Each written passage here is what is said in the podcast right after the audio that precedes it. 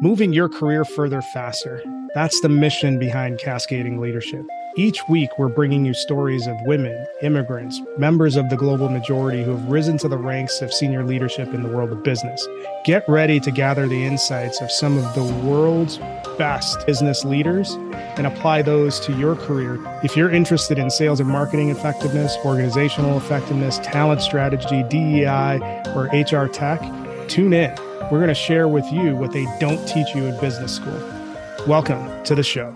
I am your friendly neighborhood talent strategy nerd, Dr. Jim. And today we have a great show in store with a lot of phenomenal learning that we're going to have in the in the episode. Hopefully, I don't butcher much more of my questions or comments throughout the conversation. So there's that too. The topic is going to be on creating a talent attraction flywheel. We're going to cover a lot of ground, but there's some particular things that I want to pay that I want to draw attention to. So, in this conversation, we're going to learn what, how cultural intelligence for the C suite to recruitment is critical for sustained success and we're going to we're going to talk in depth about that we're going to learn why the question who benefits is arguably the most critical question that you should be asking in a talent talent capacity and then we're also going to learn that if you want to solve for turnover, what a word needs to be owned by everybody at the enterprise.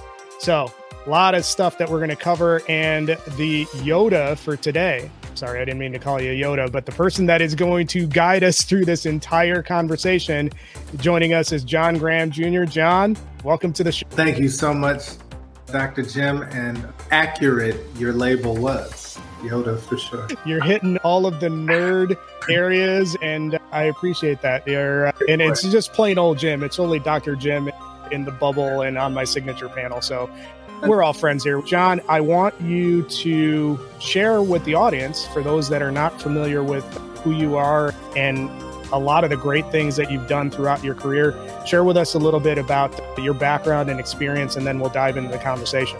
Certainly. Thank you again for having me first and foremost, husband, father, son, and an only child, but a brother to many. I am a leader in the employer brand, global employer brand diversity and culture space, and an active participant in the advancement of this industry at Shaker Recruitment Marketing.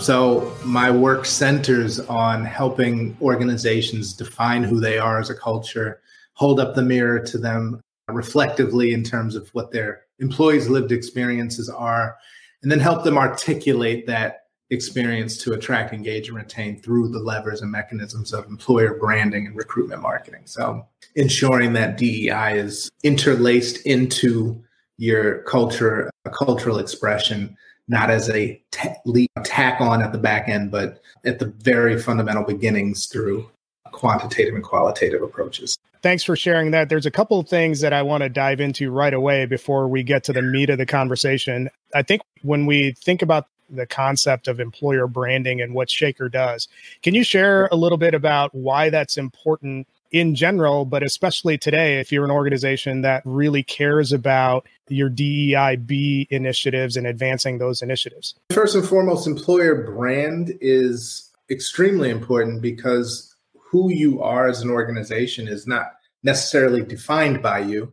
It's experienced by people who come into contact with your brand. And through an employer brand, it's their lived experiences while working there. And so when candidates are seeking to find a new place to lend their time and talents and expertise, they're hitting a multitude of touch points across the digital footprint, personal networks, to formulate and be informed on where they're going to go change their talents for remuneration. And your employer brand speaks on your behalf before they even get to a recruiter. And so it's important to be able to at least shape that narrative, shape that story and that reflection of who you are as a culture, as an organization, so that candidates can make the most informed decision possible. And it's even more so important as we think about what marginalized talent in the marketplace are experiencing of your brand and whether or not your brand matches reality, meaning is what you're selling going to be reflective of what I'll experience once I become an employee. I think one of the other things that I'm going to say this out loud. I'm a little disappointed you didn't mention this in the early part of the conversation. There's a there's another aspect of advancing the conversation about marginalized communities that you left out in the intro,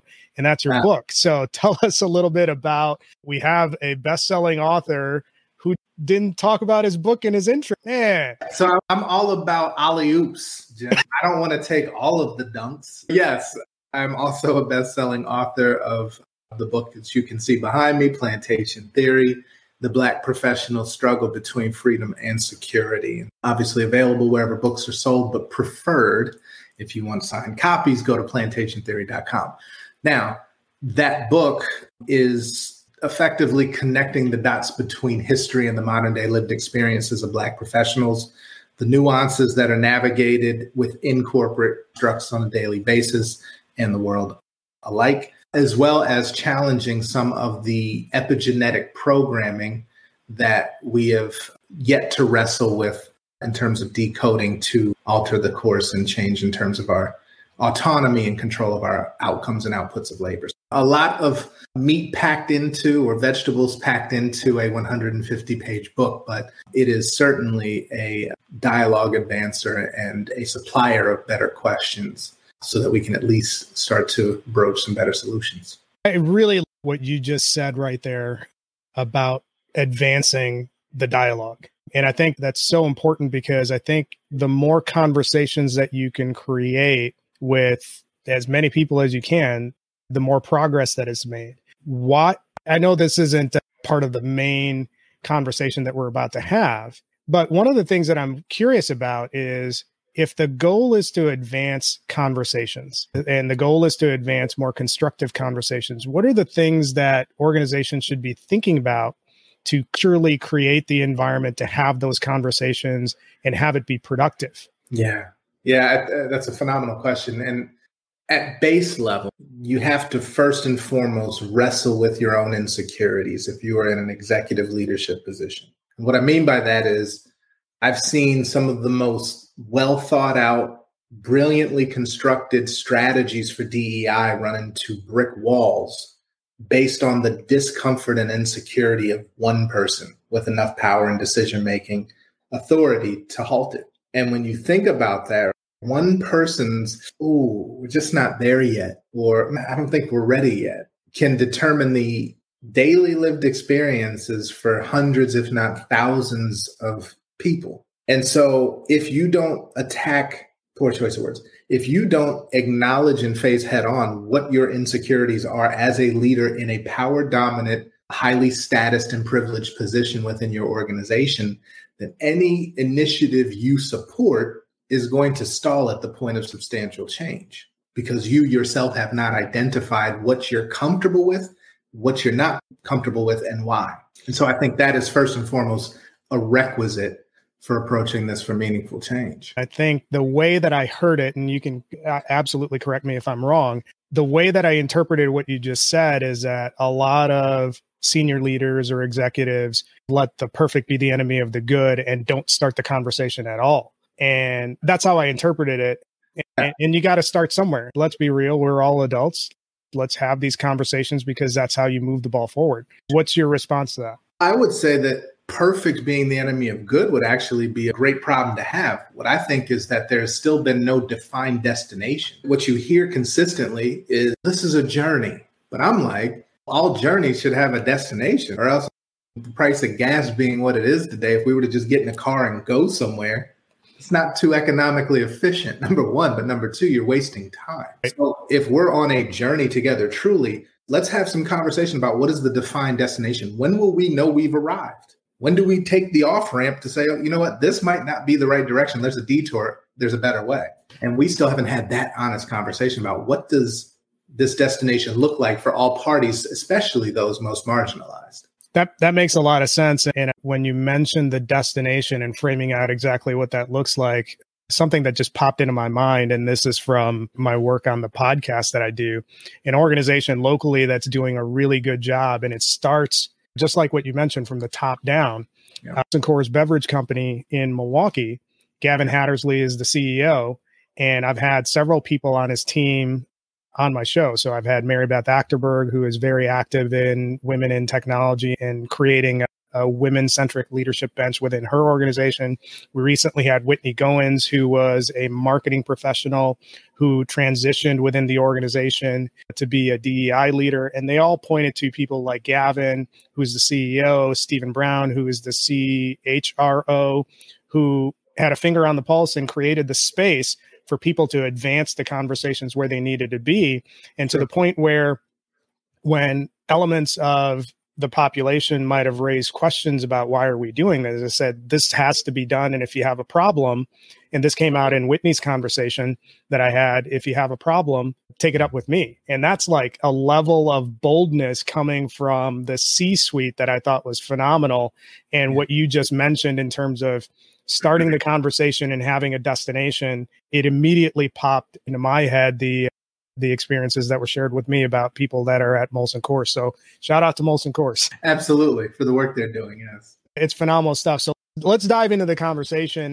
I want to lay out the landscape. You're in recruitment marketing and employer branding and doing a lot of the work when it comes to advancing DEI within organizations. I'm in similar work being an employee of Circa. We're in similar spaces. One of the things that I've observed when you look at the talent strategy landscape and you look at how tooling in general is distributed in the talent strategy landscape, a lot of the effort seems to be focused on the acquisition side versus taking a holistic element or holistic view of talent strategy in general. And one of the things that I often talk about when I'm writing or on various talent specific topics that I talk about is shouldn't the objective be to get off the talent attraction hamster wheel? Because all of the solution sets seems to be focused on how do we find more people? And then once they're in the doors, whatever happens, you just need to go find more people.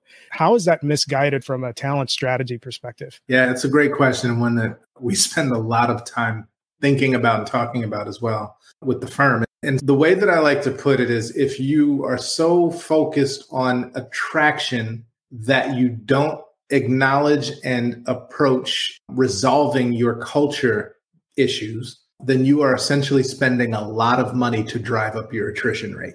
Right. If, at the end of the day, if you think that your solution is throwing more bodies into burning buildings to put a fire out, then I think we're misguided.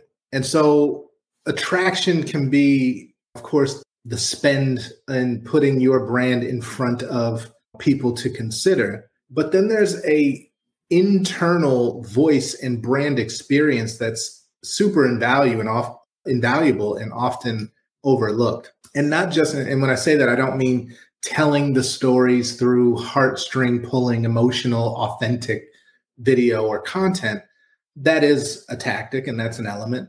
But understanding very clearly who's not having the greatest experience, why they're not having that experience, the experience that you would desire for them to have, and how can you mitigate those issues? And I think there's a lot less time spent there because historically we've always said we can just hire more people. And what you end up seeing is, especially for some of the most marginalized populations within your organization, at best, flat in terms of numerical representation increases because you're just replacing those who left or even at deficit. And there has to be a new approach to how we think about talent attraction. And I think it a lot of it is on the engagement of existing employees and the retention efforts that are put in place. Because my God, what a story that is to tell about how you're doing some of the most amazing things to retain people rather than just going out to try and get people to join. So let's talk about it. You just said it. You said what a great story would that be to talk about all the things that you're doing from a engagement and retention perspective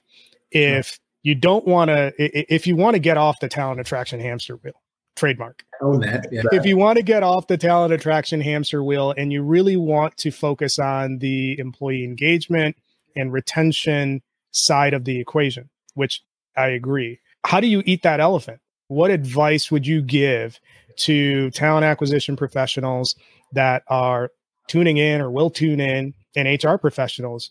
How do yeah. you break that down and have that become real? So I have a lot of thoughts on that. Even I'll throw one out here. even the nomenclature, talent acquisition. It's cold, it is devoid of humanity, right? We are going to acquire people for our labor force efforts to increase productivity. It's a very cold and dehumanizing statement unto itself. And I suggest, why isn't it talent partnership? Because at the end of the day, these people are lending their talent to you for a fee, right? To advance your aims at your enterprise and your mission. It's where I'm going with this is really examining the construct itself and finding those points of inhumanity and putting humanity into them where they were never where they were never designed to be or baked in. That's one.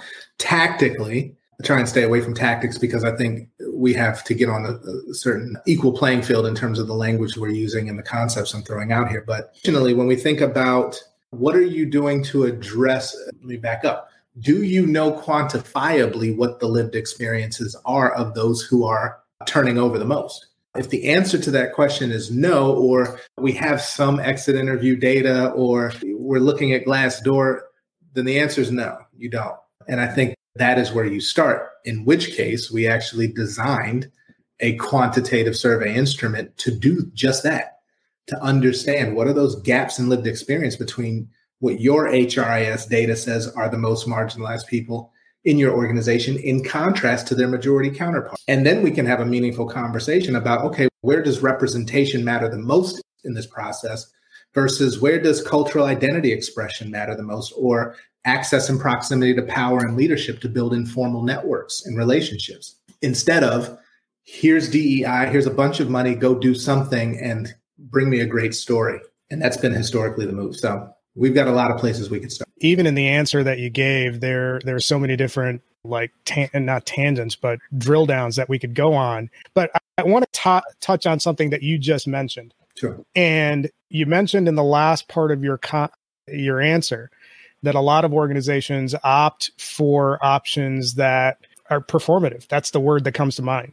They that's what they just do. And the reason why I'm calling that out is if you're trying to solve a problem, if you're trying to understand something, you just referenced it. There's a quantitative survey instrument that you've built. I'm a sales guy who pretends to be a marketer on LinkedIn.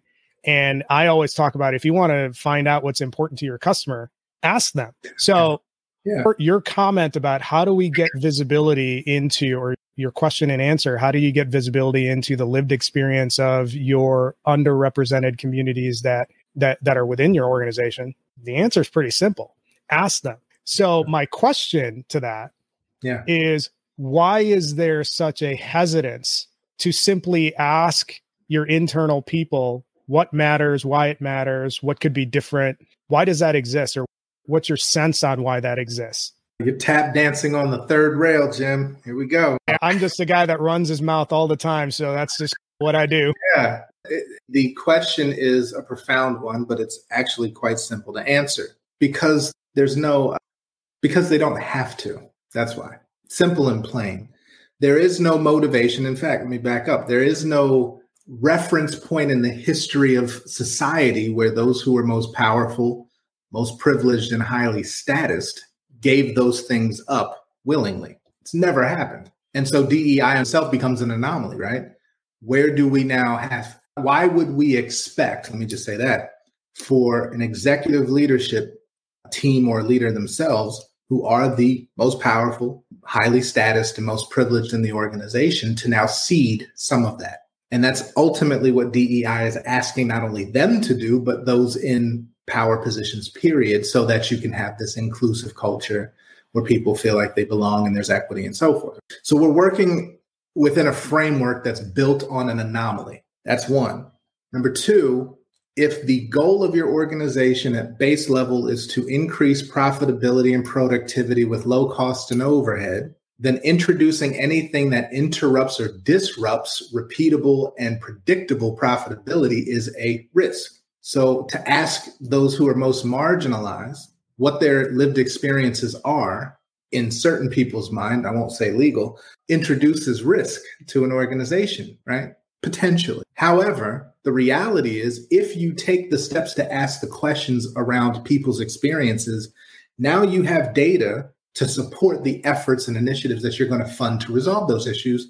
Which actually is highly defensible in court. These are the things that we have to be honest about. Is it a risk or is it a perceived risk? Is it I'm uncomfortable versus I'm willing to sit in the discomfort to improve the lived experiences? And so that lived experience survey that we've developed actually gives people a starting point to ask better questions about hell, what have we been doing for the last two and a half years? Did we even define who was supposed to benefit from all of these efforts and initiatives? Or was this just, this should improve everyone's lived experience? We know that if you create solutions for all, you're actually creating solutions for nobody. I'm going to keep tap dancing on that third rail, John. Go I'm going to for make, I'm going to make people uncomfortable. I love it. So if my, my, my question is this, if you're not going to be compelled to advance and engage your existing employees, especially if they're from marginalized or underrepresented communities, on what matters to them. If you're not going to address the moral imperative to do it,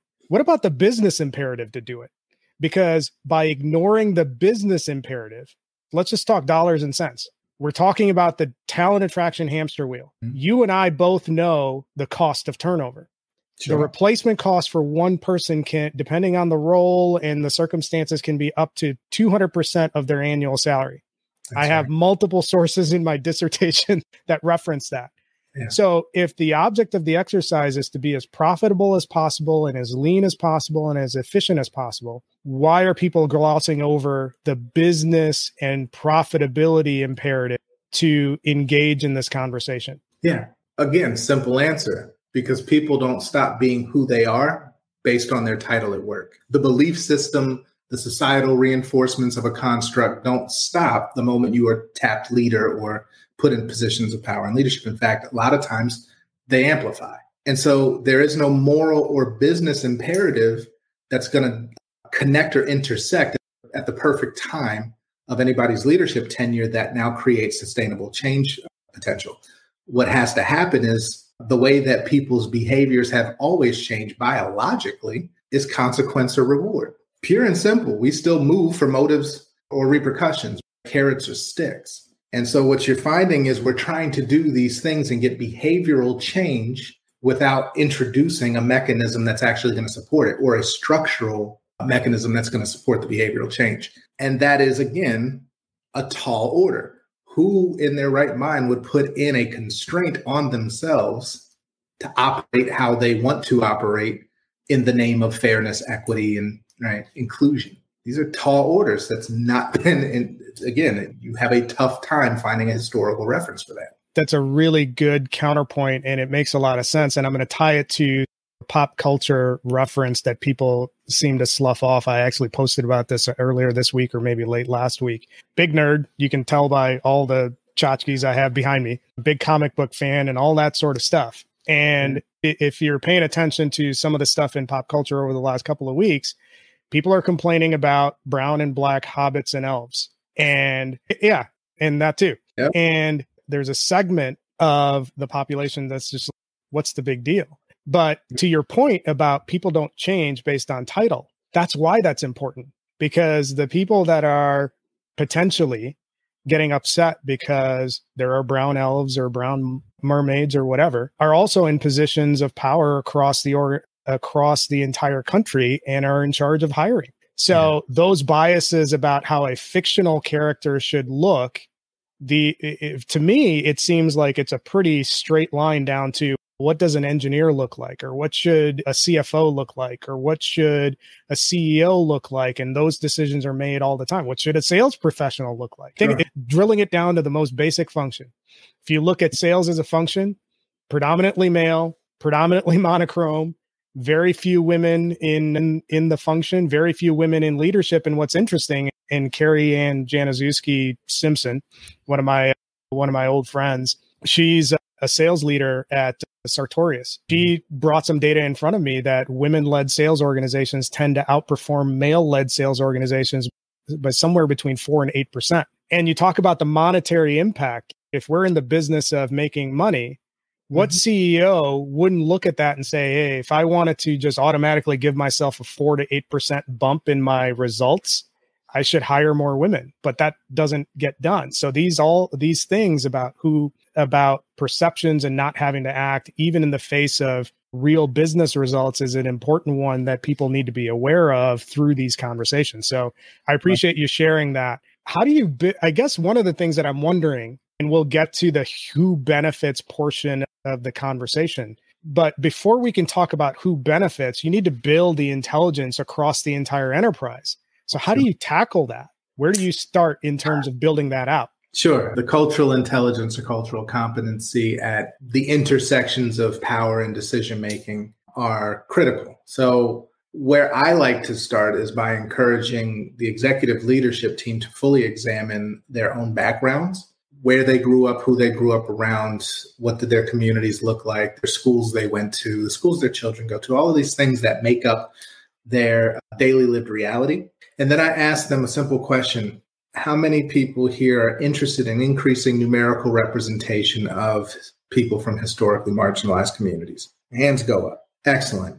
How many people do you know from those communities that you can call right now and make a referral to or for? Not so many hands are up. So, what I encourage is to examine, right? I always suggest that we need to stop building bridges and start crossing the ones that are already in existence. So, if historically people have had to come to your side of the bridge, because that's where access, that's where social socioeconomic mobility opportunities reside.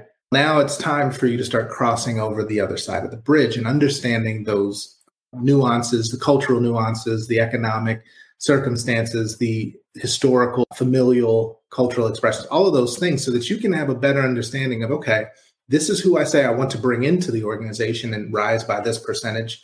What would it look like for them to be here? and what do they have to give up or reduce or suppress or hide in order to assimilate or be accepted and that's a whole different conversation for leadership right because they're again thinking in the historical business model concepts of running a successful business and a lot of that is devoid of humanity so now i'm introducing more of the humanity and that's where you start introducing yourself in areas where you are not in the majority where you do not hold the most power in the room and understanding what that feels like and doing it at a leisurely level. Go to a, a restaurant in a neighborhood you don't normally go to. Go to a venue for a concert of music that you wouldn't necessarily listen to, but somebody that you know does. Be a, not a fly on the wall, but be an observer and seek to understand rather than seek to exploit or benefit from. So, the way I understand what you just said, and it just struck me from another podcast that I was listening to earlier, but this was a sales effectiveness podcast that I was listening to. When you're examining anything that you want to tackle in your life, you should take a look at whatever that stimulus is. And if it makes you uncomfortable, run towards it. That's right. That's and right. that's how I interpreted what you said. It's building that comfort with discomfort that opens the door to a lot of these conversations and a lot of these the, these openings. The other thing that you said that was that I thought was particularly interesting is uh, on your point about going to a neighborhood that you normally wouldn't go to and have a meal there. And the reason why I it struck me is that I'm one of those people that I'm a big foodie. So I eat anything and will try anything and it, there there's nothing better in terms of building a connection with a person and a culture than digging into a meal and hearing the stories about how it was made, what the origins are, where do these flavor profiles come from. So all of that stuff.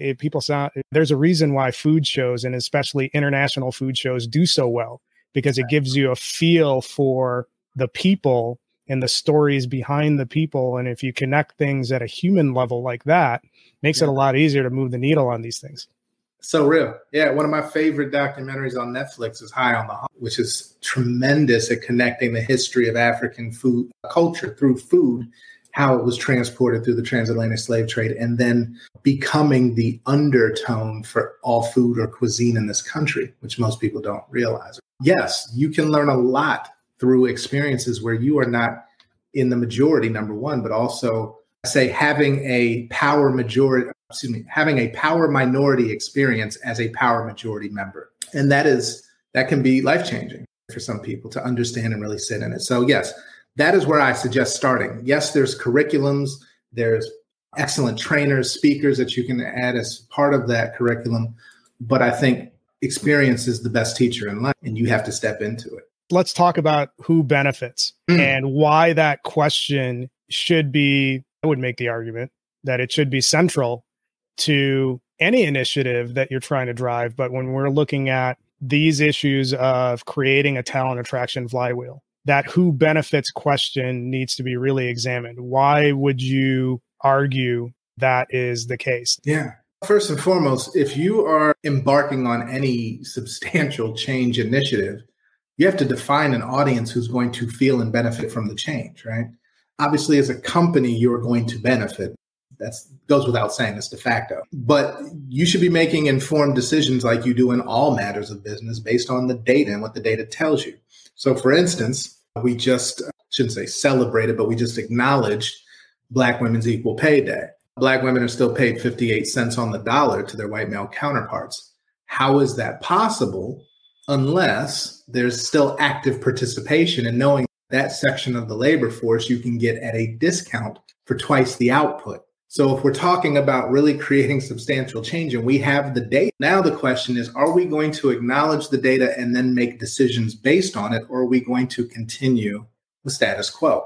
These aren't magnanimous questions that can't be answered. It's who's willing to answer them. So, who are the intended beneficiaries should not only define the work, also define the accountability mechanisms if the work that's being done isn't adhered to or advanced or embraced by those who are in leadership positions and are responsible for ensuring that this culture of inclusion that we all say we want to foster is not being fostered. And that will drive everything, right? It drives a lot. When we think about talent attraction, companies have a very clear idea of who they want to attract for specific roles, functions, sites, so forth. So they have an intended beneficiary in mind, which is them as an organization. What if that were to flip and say, okay, based on who we need to attract, based on our business need or business functional need, what can we do to provide those people who we want to attract? And our HRIS data says we're numerically underrepresented here. What are the things that we can do internally to ensure that number one, the people who look like who we want to attract are having the best experience possible? Because then what ends up or tends to happen is your organic reach to communities that you have historically had to pay a lot of money for right? Paid media now becomes infinitely or exponentially higher because you have people reaching out internally to their own networks proactively to say, this is the most amazing company and experience that I've had. They live their culture. Not only are the values on the wall, but my leader espouses them and reflects them on a daily basis. I feel psychologically safe here. Not only that, I'm recognized, I'm paid commensurately to my market value, if not more who wouldn't want somebody else to join them in an experience like that? But so yet, there, conversation starts. yeah, it, man, there is so much to unpack, and I'm going to try to get all of this uh, responded to. So, your point about Black women equal pay day. The thing that stood out about that comment was I have a lot of unicorns in my network, and there are several senior women leaders who are African American, Black, in my network in sales. So there is like a list of unicorns right there. And one mm. of hmm. them actually recently posted about I wasn't even aware that was an actual day, but now that I'm actually aware of it, I'm posting about what this actually means in the context of sales. So I think mm. again, creating the conversation and at least the dialogue brings awareness to things that even if you're the one that's impacted by the inequality, you might not realize it it actually opens your eyes even more. So I appreciate you calling that part out. Yeah. But I want to dig into one area that you just mentioned when we're talking about what can we do to attract X. And you talked about, hey, you want to create an environment where your people are evangelizing and that creates its own attraction model. And I think that is phenomenally powerful. I talk about it in the context of employee advocacy it, this is why I'm so loud about the things that Circa does as an organization because, like, seriously, like, we're an organization that is DEI first that's going to market that helps you solve some of your end to end talent strategy solutions. When you look at what you just mentioned, what, how do you create a culture of internal employee advocates who are going to evangelize for your brand? W- what are the things that leaders within organizations need to be paying attention to to create that buzz and that reach organically through their networks. So I'll be specific. If we're thinking about Black professionals, one of the biggest reasons why attrition has gone up in the past two years post George Floyd's murder is because the overwhelming amount of company commitments that were made publicly and internally, the amount of headcount and funding allocated towards DI initiatives, the amount of money that was spent in community with community organizations and activist organizations, all of those factors being what they are, when you would when you ask somebody who is a black professional in these companies, if you ask them specifically, have you seen a material change in your daily lived experience? Since all of those commitments, money, headcount, all of those things? And the answer is still overwhelmingly no, right? 99.9.9999%. No. And okay, so if that's the case, then why is it then, and I'm gathering the thought here, but if that is the case, then it's not necessarily how much you spend or who you put in place or elevate in these roles. What it comes down to is at the end of the day, we still have to account for is somebody living what they're espousing? Are the commitments seen, felt, believed by by the employee? And if those things don't align, then of course you've gotten really good PR stories, and that's great content. Don't get me wrong; these initiatives are not they're not in vain, right? Not say you shouldn't do all these things, but what's more impactful is when somebody at daily lived experience level feel safe with their manager, psychologically safe. They feel as if their contributions are not only valued, but they're paid commensurately for that. They feel that, and they can see that their performance review is reflective of the efforts not only that they've put forth, but the impact that they've had for the organization and then recognized commensurately, whether that's through promotion or salary increase or both and or both. That's seen through pay equity studies that not only reveal, but then action is taken to correct. There's so many things that can be done to make sure that the experience matches the marketing. And that is where we have to get to in suggesting that, yes, we have a ton of great content, a great, a lot of great stories, a lot of great initiatives and activities. But are you committed to activities and initiatives or are you committed to substantial or sustainable change? And there is a difference. And that gap is where people are turning over in not feeling the difference. Yeah, it draws me back to something that you mentioned in the opening of the show, which is you can go and put all the effort into bringing people into the organization, but if you're not solving the structural cultural issues, you're bringing them into a burning building and they're going to walk right out. So when you look at that impact, Sure. And marginalized communities coming into the organization, underrepresented communities coming into the organization. What do those populations need to see that demonstrates your commitment to those communities for the long term? That's we've touched on this a bit, but it's there's a couple of points there. So starting with data, you have to understand the landscape, right? So call me, bring me in. We'll assess your landscape. We'll give you a lived experience survey with the results that showcase in three core focus areas of representation, authenticity, and development where your gaps are. For whom? And we deploy this to everybody. So it's not just going to a marginalized talent group, it's marginalized plus majority and across demographics of race, gender, ethnicity, sexual orientation, and disability status. When you have that information, and now you can concretely look at where those culture gaps lie, now you start to put initiatives together that address those very specific things.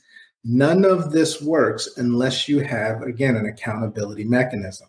That is the one thing. When people ask me who's doing it, who's doing it right, who should we emulate, or who is the model or the golden standard, I say well, nobody's achieved that yet. Why? Because you still don't have a company that has an, a, an accountability mechanism that says if this doesn't work, if this isn't working, or if people aren't embracing or adhering to the values that we are putting forth, then there is a consequence, whether that's in performance hits or bonuses or termination. I'm not saying that if you don't create an inclusive culture, you're fired first infraction. No, but there has to be a meaningful accountability mechanism in play. That's one. Secondly, you have to be able to ask better questions of those coming into the organization as leaders. For instance, if you don't have questions like for anybody in a people leadership role all the way up to executive, right? Frontline manager all the way to executive. If you're not asking your potential leaders to provide examples of how they have created an inclusive culture, managed inclusive teams, built a psychologically safe environment for people to thrive and produce their best. What one of the questions that I ask often on my interviews is regardless of who they are, what have you done to reconcile your own privilege and what are you doing to mitigate your biases? It's very easy question, straightforward, and will give you a lot of information on how these potential employees or leaders are thinking about very important issues that have been identified by leadership but also are they going to come in and promote or perpetuate status quo? Or are they going to come in and be additive to your culture in a way that helps you match the marketing and lived experience? Man, I could that could be a an entire sub show on how to interview effectively when you're looking to create a culture that is focused and committed to DEIB. So that's good. I wrote them all down. And you actually uh, hit at something and this is, you mentioned it a couple times, the concept of accountability. Sure. Why is that critical? And we talked a little bit about it. Say a little bit more about why accountability is actually more critical to business results than the other A word, which is authenticity. What's your position on that? Explain a little bit about that. Yeah, I suggest that, especially in the employer brand world, that authenticity has been the buzzword for probably about the last five to seven years creating these authentic moments of content and communication with target audiences. The challenge with that is authenticity plays to an emotional heartstring, right? It's trying to connect at a psychological or emotional level to convey whatever you want to convey safety, appeal, whatever. But here's the thing accountability is also an expression of authenticity, right? If I do something wrong to you, Jim, and you say, damn, John, did you not even think about, and I just keep it pushing. I'm like, whatever, get over it. I've taken no accountability. I've told you to deal with it yourself and I'm moving on. That's certainly going to affect your perspective of me. If you continue to see that happen and when you read my book or when you speak to black any black professional who's been in corporate America for any longer than a year, then you will hear experiences where they have experienced some of the most traumatic experiences in their professional but in their personal lives at work and been told sorry, we investigated and couldn't find any instance of wrongdoing. Or, even probably more insulting, that person has been recommended for uh, sensitivity training, right? These are things that don't necessarily showcase a consequence, but rather a means of the company trying to give more chances to people who are causing harm psychologically to other people. And so, if you don't have, again, a clearly defined, there is clearly defined policies for sexual harassment right? There are mandatory trainings for sexual harassment every year. But you don't hear this wave of men saying, I don't feel like I should have to take this. I don't sexually, I've never sexually harassed anybody. No, we've all coalesced as a culture of professionals to suggest that behavior is not welcome within the organization that, that we work for. And we have compliance mechanisms and all of these things that have very defined and clearly defined processes. The challenge is racism is not illegal. Discrimination is the burden of proof is on those who are being discriminated against and their systems in place to, to really hinder that process. So I say, unless you can feel like if I'm going to experience something, because we're all human beings, this shit's going to happen whether there's a defined policy or not. You want to have the safety and comfort of knowing that if this does happen, then this is the prescribed consequence or accountability mechanism. To be able to define that and present that in, a, in an authentic manner through your recruitment marketing, through your career website, through your executive leadership's thought leadership in various platforms and so forth to showcase not only all of the great initiatives we're doing, but here's what we're doing to make sure that we hold ourselves our own feet to the fire on this to make sure that it really becomes embedded and practiced throughout the organization. That's the most powerful A part of authenticity, I would say, going to see coming. That's a great breakdown. And I want to bring these concepts that we've been talking about full circle. The conversation is centered around creating a talent attraction flywheel. Yeah. And the idea is creating an organization that's built an attraction model where people are breaking down your doors to work in your organization. Yeah. And we've spent most of our conversation not really talking about the tactical side of talent attraction.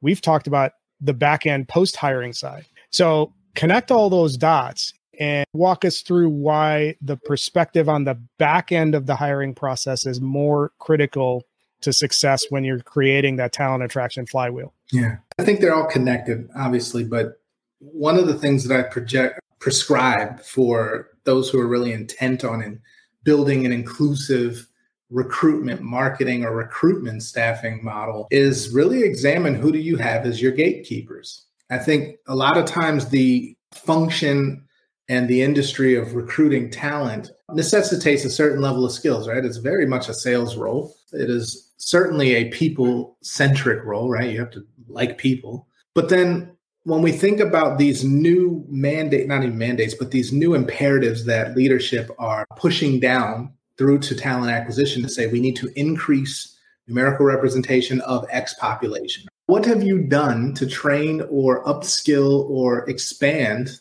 the consciousness and competency of those who are gatekeeping that have the front end decision making ability of who's going to get into to meet or interview with a hiring manager? especially if they don't come from the communities that they have now been told they need to increase representation for. So again, what are we who are the people who are making the decisions of who gets to interview? Then then you also have to say okay, what are the audit the audits checks and balances within that process to number one ensure that there's dignity through the process that there's an understanding of cultural nuance even down to does a southern draw or accent or a very prominent southeast asian accent indicate lack of intelligence? Or is it just a cultural norm that you are unfamiliar with and you have to overstep your own bias to now really value or evaluate the value that this talent can bring to the organization? These are questions that historically have not been asked. And now this is where we're getting into really pushing the boundaries of our stated commitments to cultures of inclusion. It starts at who is at the gate. I think some of the technology advances in the marketplace are addressing that by de-biasing the front end of the process by anonymizing candidate inflow, taking out identifying information and that's all great. I think it it works, but when you're looking at the type of transformation that you're talking about, transformation involves three things it involves people, process, and technology. My argument is usually if you're looking at executing any transformation, you need to look at your people and process first before you look at a technology solution because the technology solution isn't going to solve any of the structural issues that you have at the people level. So you referenced gatekeeper component, who's actually in charge of deciding who gets to come in the house and who stays out on the yard. That's really the key issue. You have to solve the people and process issue first yeah. before looking at the technology component. Yeah, I could probably talk to you for six hours. I don't know how interesting that would be for it's a marathon. I don't know how interesting that would be for you or anybody else in the audience, but I'd learn a lot. So that'd be pretty cool. I love it. I I want to uh, kind of, we've probably had 25 takeaways in this conversation, but when you think about the stuff that we talked about in this discussion and our audience is primarily HR leaders, talent acquisition leaders, and they're looking at creating an attraction model from a talent perspective. What are the two or three most important things that they need to consider from an enterprise level that's going to best impact their ability to hire not just more overall talent, but more diverse talent from underrepresented communities or marginalized communities? Yeah, num- number one, and it's a great question. Number one is you have to understand the landscape in which you are seeking to attract people into, thoroughly understand. And so, processes like developing an employee value proposition, number one, is a great exercise to hold up the mirror to your organization, which expresses who you are as told by your employee base, your leadership, and even the market. Once you have that employee value proposition and that undeniable uh, reflection of who you are. Now you can build a brand around not only the attractive and appealing elements of who you are, but also acknowledging your flaws where you aren't yet and what you aspire to be, and incorporate that into a solid brand expression to be articulated across your social, digital, and internal footprints. Next, you have to, again, once you've addressed the culture, defining who are the intended beneficiaries of the work and the initiatives that you have now set out based on data you've collected. That will give you not only great stories to tell, but also help improve, and I think most importantly, improve the lived experiences of the people who historically have not, and ideally reduce your attrition rates. And then, thirdly, again, accountability mechanisms, right? What are the guardrails? What are the tangible, reasonable reactive, not reactive, mechanisms for accountability? What are the carrots and the sticks that we're going to incorporate into our initiatives, into our frameworks that really get us to a point of people understanding what is desirable in terms of behavior and the structural support to reinforce it. Great stuff, John. Before we sign off, where can people find you? Where can people get your book? Yes, I'm everywhere. i have achieved omnipotence now. I I am most easily reachable via LinkedIn, so certainly connect there. You can buy the book anywhere books are sold, but I always encourage you to support Black booksellers or and or go directly to plantationtheory.com so I can send my children to space and not Mr. Bezos. Yep. I think there's probably going to be repeat appearances somewhere down the road on a panel discussion.